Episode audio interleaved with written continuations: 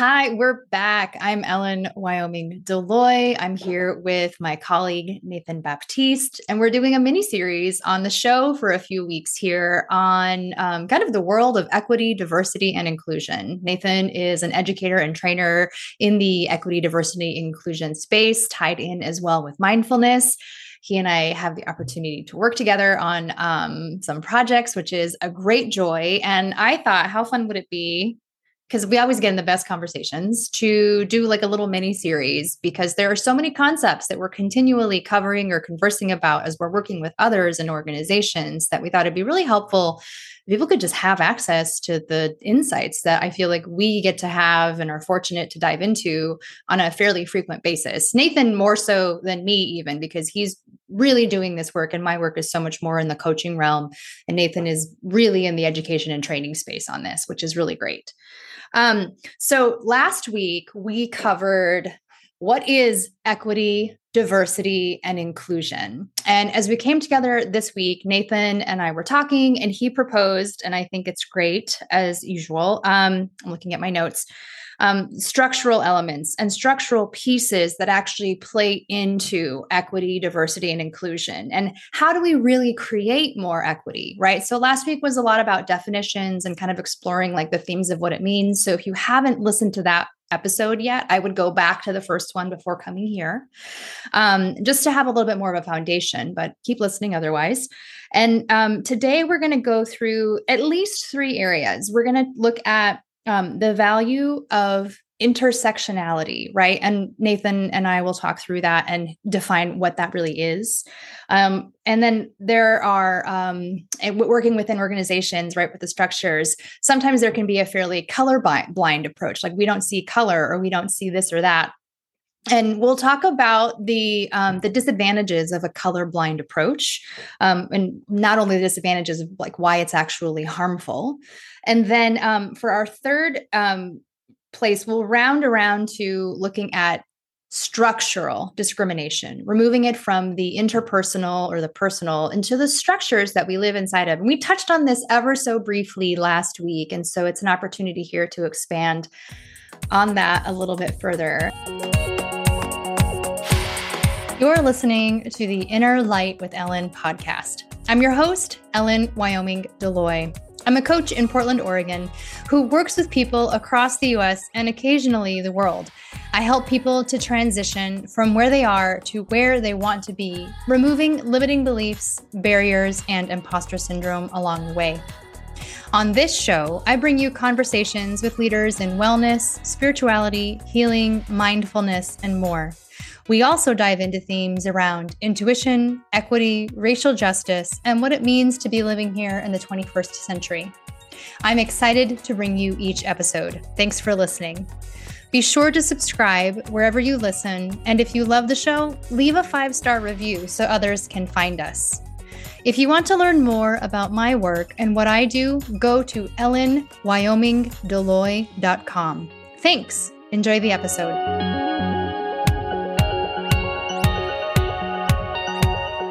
Nathan, welcome back. How are you doing?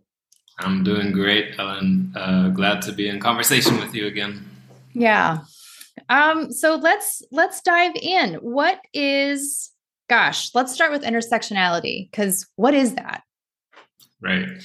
Yeah, so intersectionality, uh, as in building from from your intro, um, when we're looking at this larger goal right, uh, in organizations and teams uh, around how do we create more equity. Um, intersectionality is an important concept for us to think about in moving towards that goal. And so, intersectionality uh, refers to the different identities, social identities that we show up in, right, that intersect with each other by gender, by race, by age, ability, status, uh, religion, could be body type um, and, and, and, others, right? Other social identity marks, social, sexual orientation, socioeconomic status, um, nationality, language, and the list goes on. Um, and it's so important to name it, though, because when we are aware of which identities we're showing up in and which ones we're not showing up in, um, that can help us be more equitable in our decision making processes if we have that intention. But if we're not aware of it, we're not talking about it, it's not part of our um, thinking process for decision making, especially in decisions that impact others, um, oftentimes we're going to think we've come up with great solutions for issues that impact people or services that we're providing, and we've totally neglected entire populations because it, it's not designed with them in mind. Are there any key ways that you've noticed working in organizations that there are a few kind of I don't know if blatant is the right word for it, but like a few key ways where this is like unintentionally happening um, in a pretty common way. And I think I'll caveat this that um, so Nathan and I are working together with educational institutions, and I know that Nathan works with across a lot of different sort of um, uh, bodies, right? So, government, social services, education. You have a pretty deep background um, with the kinds of groups you work with, and they're all in different places on on their journeys. Um, some ready to dive in and really get deep because they've done a lot of work previously, and some who are really working to bring a bigger group up to the same page. So I'm wondering kind of as you as you start to work with some of these groups if you've noticed around intersectionality that there are a few key things that you notice quickly that would be helpful to kind of convey as people are maybe looking at their own environment?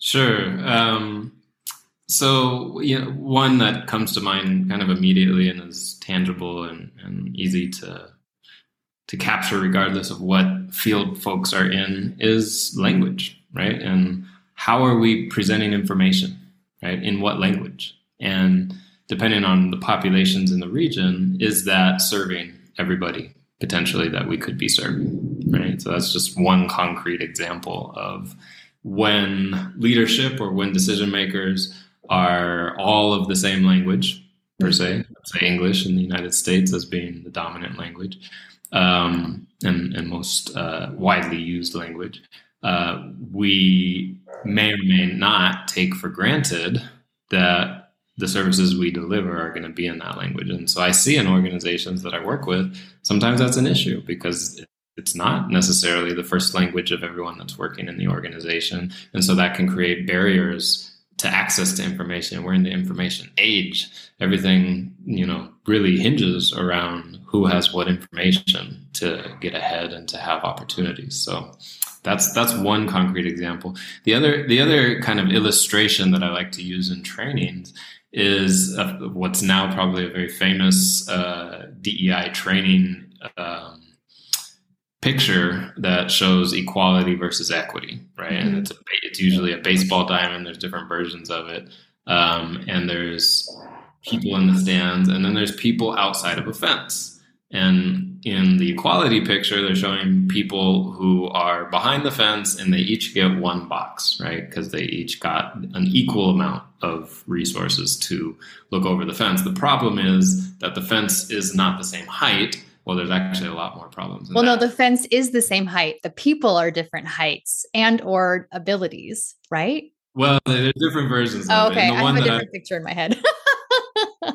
the version that I like to use just to provoke more of these questions and conversations, the fence is actually um, raising up higher as ah. you go towards one side of the fence. More like a real ball. Lower, it's lower for one of the other uh, towards the other side, which makes it a little bit more accessible in terms of being able to see over it for one person on one box on that lower side of the fence, but then impossible to see over on the other side of the fence.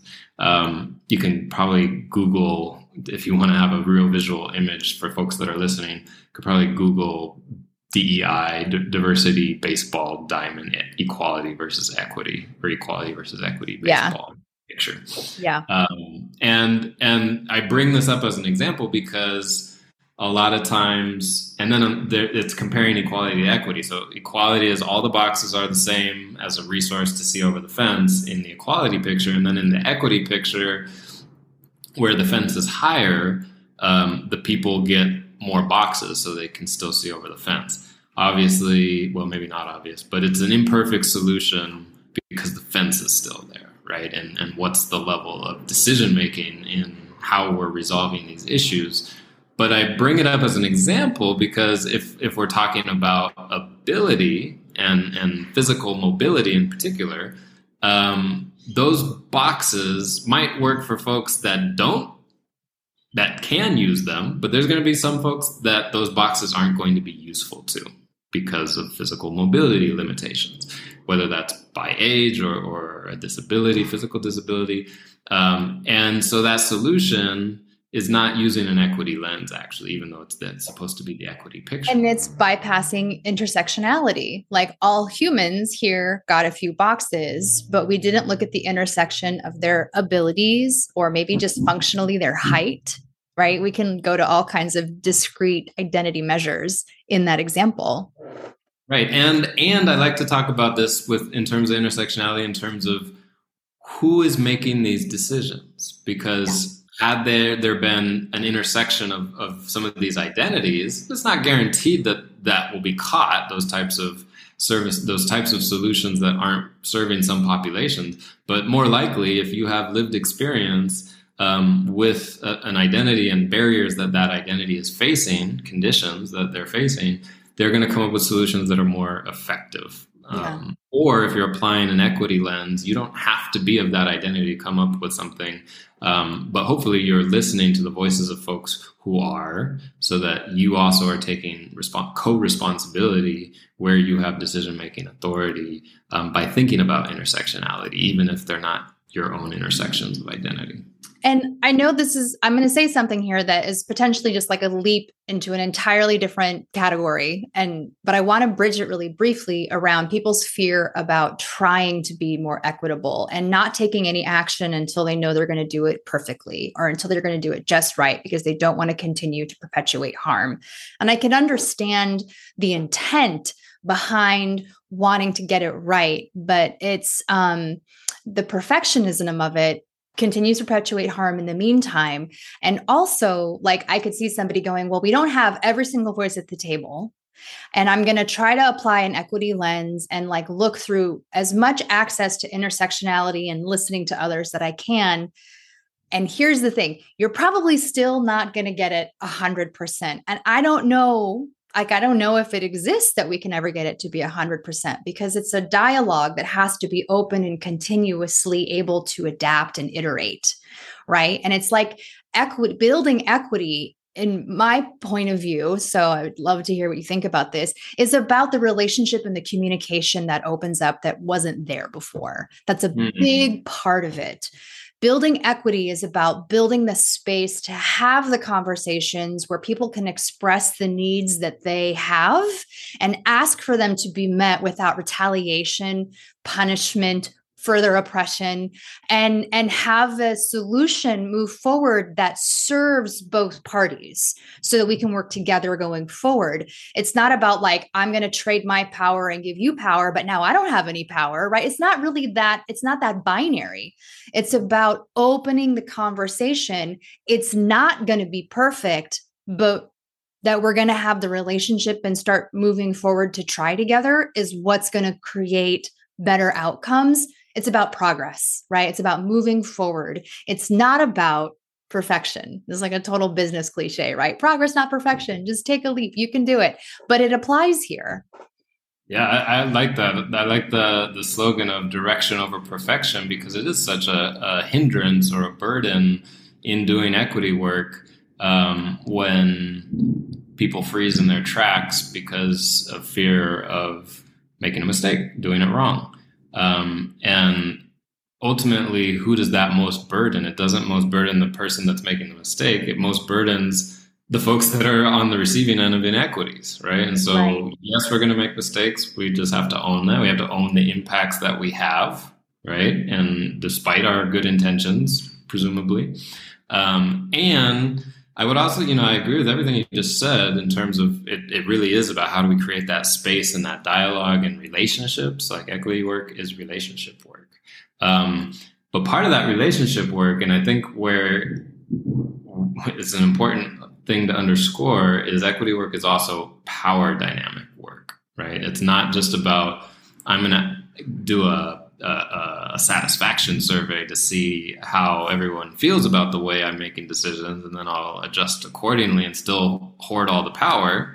It's also, I mean, it, it is about listening, but it's more than that. It's also about how are we amplifying the voices of folks to make decisions and be empowered to co-create the realities that that you know in relationships to services being provided in relationship to how an organization runs and culture and not just having to have everything filtered through me or through whoever the executive director is or the board or so on and so forth so it is looking at how are we diversifying our representation at all levels and power and it's also how are we um, doing this in relationships so that it's not uh, this binary of me versus them or this zero sum kind of mentality, which is kind of a false uh, a false dynamic. It doesn't have to be that way. That's the power dynamic that got us into these deep disparities. It's not how we get out of them. Okay, can you go a little deeper into that? I think I've seen this happen in organizations I've worked with the zero sum fear that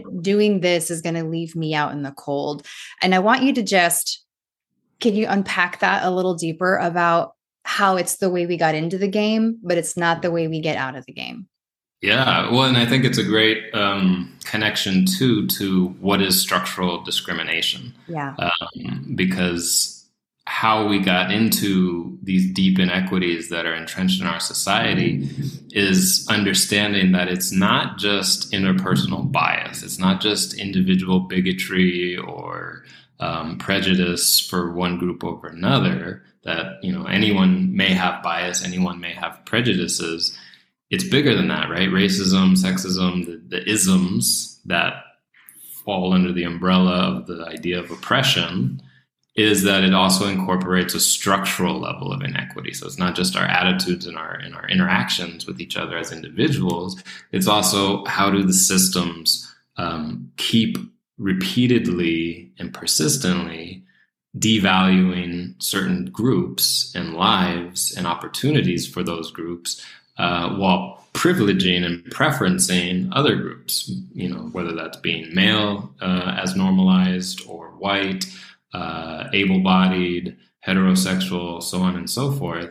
Um, these identity groups get centered and programs and services and recruitment designs and on and on promotions are all framed with them as the prototype or as the standard, right? As these groups. And it doesn't necessarily happen consciously, right? Because it's been so ingrained over centuries of really dividing with great intention in, in, in different, some contemporary and a lot you know, certainly in colonial periods, um, of of well, you know, using slavery, using genocide, using um, oppression, and keeping women from being able to vote. Right, all of these different ways that certain groups have been said, you are a second class citizen here and this is your place quote unquote for for a lot of different groups in society well that doesn't just disappear because of civil rights bills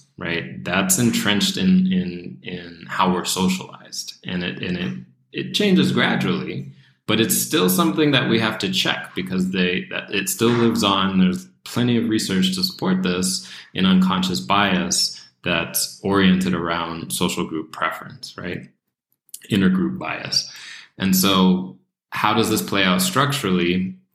And why is it important to talk about? If we care about equity, we need to understand that it's not just our personal beliefs, but it's then what decisions are we making? So there's different levels of how discrimination plays out, right? We we certainly can internalize it.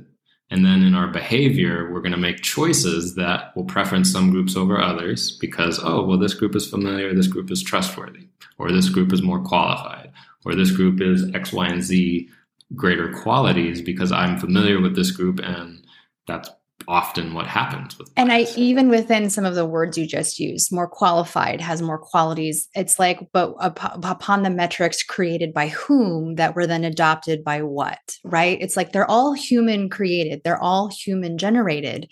And there are some that have been extremely pervasive through the 400 plus years of the united states at least right? Um, development that it, I don't mean to interrupt, but you're just making me think of something that I've I've been hearing lately because I'm read we're reading Laura Ingalls Wilder books with our kids right now, right? And they're they're very eye opening when you look when you read them with the lens that we are talking about um, for many reasons. Um, but one of the phrases that I keep hearing, and I mean these books were written in the 40s, even though they're about her life in like the late 1800s. Um, but a number of times through the series of books, I hear the phrase, I'm free, over 21, and white. And, you know, as early as 1940, people were saying this without like any issue, right? Because they knew that if you were those three things, you were set because the the table was set for you. I actually heard my because my dad was born in the 40s. My dad is white American, right? He's Polish American. Um, I heard him say this in my childhood. He would say, "I'm over 21, I'm free," but he would just say, "Actually, I'm not in jail." he would say it that way but then he would also say and i'm white so it's fine like i'm i there's nothing holding me back from anything and i it was always striking to me. I was like, you're talking to your half Asian child. Like, what does that mean? You know, I was always like, kind of like, this is really funny. And I mean, it was pervasive in some people's homes, probably not just mine, through the 80s and the 90s. And who knows how much farther? Like, I moved out in the 90s, right? So I don't know about after that. And um, it just makes me realize about like how entrenched it is within the structure, within the culture, just to right. get personal experience on what you're making me think of. Thank you for that. that the illustrations, I think, you know, bring it alive even more. And what it reminds me of too is in this example of, of whiteness being front and center and valued more highly. I mean, it, there's a there's a skin cream industry internationally. Oh right? God, yeah. And it's and it's not for all different colors. I mean, it, it is, but where the money is at is in whitening, right? And yes. that industry internationally across the globe uh, is growing. It's not decreasing. It's growing in value as an industry. Um, so the, the message of whitening leads to more privilege or more beauty or more opportunity or all the things that you were just talking about um, is still very much alive today, right? And and, and it's and it within cultures that are not white. Also, yeah. it's yeah. like entrenched. It's internalized, and it goes yeah. back to colonization. It goes back to very intentional periods of time where colonizers, be it from uh, Britain or, or, other European nations, Portugal, uh, Netherlands, Spain, anywhere, right? Uh, and then and then within the United States, once the United States was formed as well, and then within all of the Americas, of course, um, the dominating white populations were using race as a wedge, right? They were saying white folks get X, Y, and Z privilege. It was actually constitutionalized. It was actually said if you are white in the United States, 17, I think it was Act of 1790. I have to go back and, and double check the exact piece of it. Um, but right to citizenship was labeled by whiteness. And so there are court cases in which people of color from different countries had in in our history had tried to get citizenship by claiming whiteness. That was remember this with yeah. Japanese immigrants saying we are just as white as the white people. You yep. should allow me to have citizenship. I remember that was probably in the 30s or 40s, but I remember this. Yeah, maybe earlier than that. My years and are so, off. yeah, no, but as well, I don't have all the dates, but um, but but we can look it up and um, and so it comes back to what is structural discrimination you know that's historical roots of it but today those legacies of who is centered and who is considered normal and not just by race by gender by ability status and so forth um, that plays out in hollywood that plays out in who's in, in, in, in social services that plays out in and it's not always by design but it's by what we've normalized, what we've internalized. And so those structural barriers of who's qualified, that's a big one, right? Because it, it becomes internalized. It plays out in our decision making processes and recruitment and promotions and who gets what opportunities in the workplace. Um, and then it shows up in institutions and who actually is representing in leadership right? There's, I think I might have mentioned in our last conversation, there's resume studies where the resumes are identical, but based on gender and race or even nationality, um, some folks are given privilege when they're thought to be white, male, uh, English speaking, and so forth, versus identities of people of color, women, and, and, and other identities that aren't being centered, right? Even though the, the, in the studies the resumes are otherwise identical, besides those social identifiers. So these disparities create structural disparities, right? And so it's not just at this interpersonal level, and it's and that's so important to name, and that often is understood but not necessarily talked about or named or and much less addressed to really create more equitable systems. And nathan i feel like this is a great segue into the harm of color blindness as a policy within an organization.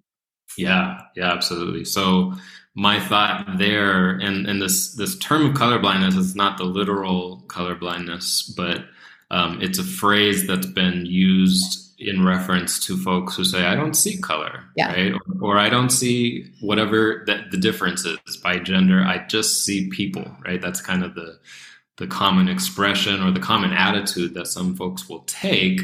And, you know, in assuming the best of intentions, um, you know, the spirit of that would be I want to treat everybody equally, right? So what's wrong with that? And and there's nothing wrong with that intention, right? But the intention and the impact is really different. When we don't see how there are structural barriers in place, and so we don't recognize the different impacts based on race and gender and, and pay gaps and so forth, and we just say go out and compete, and pre- it's pretending essentially, or or allowing ourselves to remain ignorant that we're not dealing with equal opportunities, right? So we can't we can't treat people equally because we don't need the equal same thing, right? One size doesn't fit all. The the baseball analogy of the boxes, we don't all need boxes, and we and we certainly don't all need the same boxes.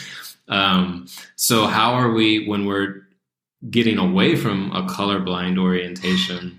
Um, that's moving towards intersectionality that's moving towards understanding that not only do we have intersecting identities with different interests and needs, we're also facing different barriers based on how society privileges some identities over others and who they consider normal and who they consider less than normal, right? Second class. And so, how do we start to unpack where that's happening, how decisions are being made, um, so that we can really get to the root of the same goal of wanting equal outcomes but we get that you know outcomes in terms of everybody being happy everybody having the resources that they need to to not just survive but to thrive right? And and to have wellness right? We want equality in that respect but the approach of equal opportunity for all tends to neglect uh, the inequities and the conditions that we're facing. So how do we start to shift that yeah. And this conversation, this part might have to go into a follow up, but it makes, when we keep saying equal opportunity, I keep thinking of the phrase on, you know, applications for jobs where this is an equal opportunity employer, you're not going to discriminate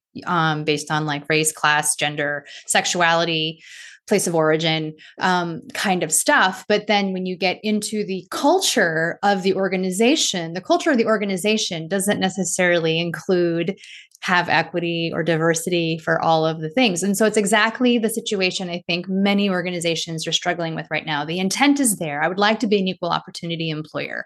I want to treat all my employees the same. I want them to have um, all the same resources and abilities to thrive. And they're kind of, they don't say that they're colorblind, right? No one's walking around going, we're, because I think a lot of people get like it's not helpful to pretend you don't see it, but then they don't know what to do to build the equity, right? So we're just kind of circling back here, right? Kind of back to the beginning. What's it really mean to build equity? And it's around communication and relationships and expanding the decision making. Um, there are a lot of pieces we've covered so far as a an early start for understanding how it could be done, but the work of it is very hard, which is why it takes so long and people get afraid. Um, I'm not sure if I have a question here. I'm just kind of thinking about it in terms of like the practical day to day. Is there anything coming up that you're thinking of now as like a next step or a next segue? Yeah, yeah. Well, I I, I want to piggyback on the topic of equal opportunity, right? Employers and whatnot, um, and the Equal Opportunity Commission. You know, that came out of responding to segregation, right? right? And explicit discrimination that was saying you don't get to vote, you don't get to participate in society because you're from this background. You're yeah, from this your school's over here and it has the books from 10 years ago. Right. And so that was necessary. What I like to say now is that it's it's still necessary, unfortunately, but it's insufficient. It's necessary, but it's insufficient. We need to do more. We need to have a higher bar. It was the progress. It and now progress. we're ready for the next step. and we still need it. Don't get yeah. me wrong. Yeah. We still need to have laws to prevent the most extreme discrimination from happening or to try to inter- have an intervention there legally is is still very much alive and necessary, but it's still insufficient. And so, and what I mean by that is we can do more. We can do so much more. Like you said, you can have an equal opportunity law, meaning you can't discriminate based on gender, race, sexual orientation, so forth. Um, doesn't mean it's not going to happen but it's great that there's a law there that says you're not allowed to do that. And if it's found to be happening, and there's lots of issues with how that's determined, and the, even the bar for determining that is um, unreasonable. Some some would, I think, argue. I certainly would, um, because there, and and even folks within the investigation commissions argue that yeah, there's so many cases that are not being processed because we don't have the bandwidth to do it. Right. Um, so that in and of itself is is so limited. It's, Oh, another podcast episode. Maybe another series.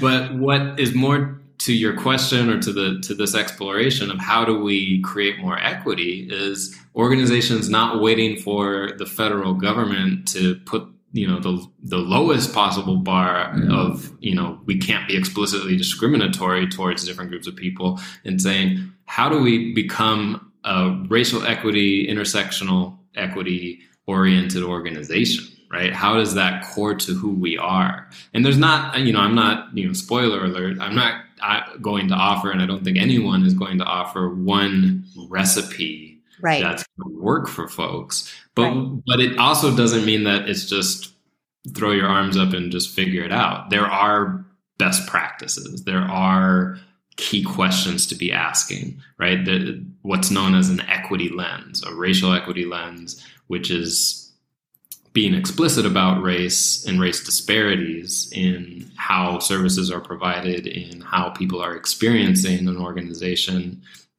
and what they're doing. Um, it, it's race explicit, not race exclusive, right? So that means also race. We don't live in a vacuum of just our race. Of course, our race is intersecting. again going back to intersectionality with our gender with our ability uh, with our age with our um, sexual orientation so on and so forth and so where are there compounding disparities based on how our identities are being treated in combination right and there tends to be and the reason why the, the argument for and the case for using a racial equity lens that is in itself intersectional in its approach the reason for it is because there tends to be compounding disparities when we account for race explicitly. And when we don't do that, uh, we tend to negate the barriers that are very racial, racially specific, right? That are disproportionately impacting people of color, black folks, indigenous folks, uh, to a greater degree than if we're just looking at gender, right? If we right. talk about the pay gap, for example, that's an, that's a concrete example of that. You're making me think of like a racial equity lens being like this really amazing superhero pair, pair, of glasses that you can put on if you're in a video game and all of the sudden like the invisible things that you don't deal with day to day all the time are suddenly made really apparent. And I wish it were as cool as like having glasses that could suddenly reveal all of the emotional, structural, cultural barriers that we put up in front of each other. Because here's the thing we're just people and we're imperfect. And at a very core level, super far away, I don't want to simplify this too much, but I am going to just for a second. We came from tribes, like in some form or fashion. And so we naturally had bias because of survival mechanisms ages and ages and ages ago. And then what we have today is like, we are, especially in immigrant receiving nations that were also formed through colonial genocide, like an incredible mixing pot of difference that um, one group sort of took charge for a number of many centuries and we don't see even I don't like I have learned to see so much through this kind of work to understand and unpack so that I can be making progress both in my personal life in my professional life and it just feels um like you know people's like oh racial, racial equity lens what does that mean? And it's like if you if you have a hard time grappling with it just pretend it's a pair of superhero glasses you put on when you're playing a really great like metaverse like in virtual reality game that immediately shows you the barriers that different people faced based on their intersectionalities not because everyone is a bad person, not because everyone is terrible, but just because that's what we've done as humans out of habit, out of culture, out of learning, out of the soup that we live inside of. And oh my gosh, when we put the glasses on, we suddenly have the ability to make very concrete choices very yeah. intentional choices for going, that's not cool. Let's work on removing that barrier. And it's going to take time. It's going to be progress. It's not going to be perfect. You're going to make mistakes. You're going to realize that's attached to something weird you didn't know it was attached to. But well, let's go experiment. Getting curious about it. This is like the crux of it. I love that. I love that analogy, the imagery of the goggles. And it is. I mean, it's essentially that it's essentially that concept of seeing things that you couldn't see before, understanding things, recognizing things that weren't apparent before. And it's not just for white folks, it's not just for men, it's for all of us because we're all in intersecting identities, and some of them uh, are more centered in a society than others, right? Uh, typically. And so, how are we taking responsibility, right? If, if I were to kind of give my quick recap and like, okay, but what do I do with this information uh, response? Um, I would always the question: What do I do with this? there's, a lot, there's, a lot, of information, uh, kind of a big information dump. But what do we do with this? So, one, if we care about equity, if we want to see folks of all different backgrounds benefiting equally, right, at the end of the day or at the end of the services that we've provided in our lives or in our organizations, and we want to see everybody thriving, right? Um, the the first piece, perhaps, is if we have that intention, right? If that's our goal, what is our commitment, right? What are we going to do about it? And so, first, I would say it's whether that's making a statement to yourself or publicly to an organization, but whatever that is, it's making a sincere commitment to saying equity and equitable outcomes for folks and meeting people's needs is a priority to us because it often is not. It's often rhetoric, but it's not actually a priority. So let's just be honest with ourselves and as an organization, and as some organizations are, and, and some are not. Um, and some are in terms of yes, we do prioritize this, and some are honest and saying no, we don't prioritize this. It's like to me, that's great. Like let us know where you stand and let yourself know where you stand so that you can direct your resources where you want to. But if it is a priority, name it as a priority. Make it part of the mission of the organization. Make it part of it. Yeah, fund it. Resource. You have to fund it also. For, go ahead. Go ahead. Tell us. That's it. I'm just saying, like, you can name it, you can prioritize it, but if you don't fund it, it's still rhetoric. That's all. That's all I was going to say. Your budget is a value statement. Yes. Right an organization's budget and a person's individual budget is a value saying we vote with our wallets and our organizations also declare what they care about the most and what they prioritize by what they invest in. So if we only have a little diversity committee and that's not even a core responsibility of job duties that lets us know that we're not in an organization that prioritizes equity right? Mm-hmm. it's more of a side project and so equity doesn't work as a side project. It really doesn't. It, it, you can be curious and start somewhere, of course, and it doesn't have to start with you're going to overhaul the entire organization from the beginning. But it is with the intention of yes, the trajectory of this work means we're embedding it in our core values, we're embedding it in our mission, and we're embedding it in how we measure success in our program goals, in our evaluations, in our compensation, right? If, if this is a core value, it's a commitment to exploring what that means. And there's so much learning along the way to get there, but at least there's a vision and there is a direction uh, yeah. for where to go. So I'd start there. And of course, there's more conversations to there's, follow that. Total. And I feel like this is probably about where this should wrap. But I want to say one thing just to, you just said it right at the end. There's more learning to happen. And I think that again, that is the a key framework. And I might just bludgeon this forever. Like it's progress, it's not perfection.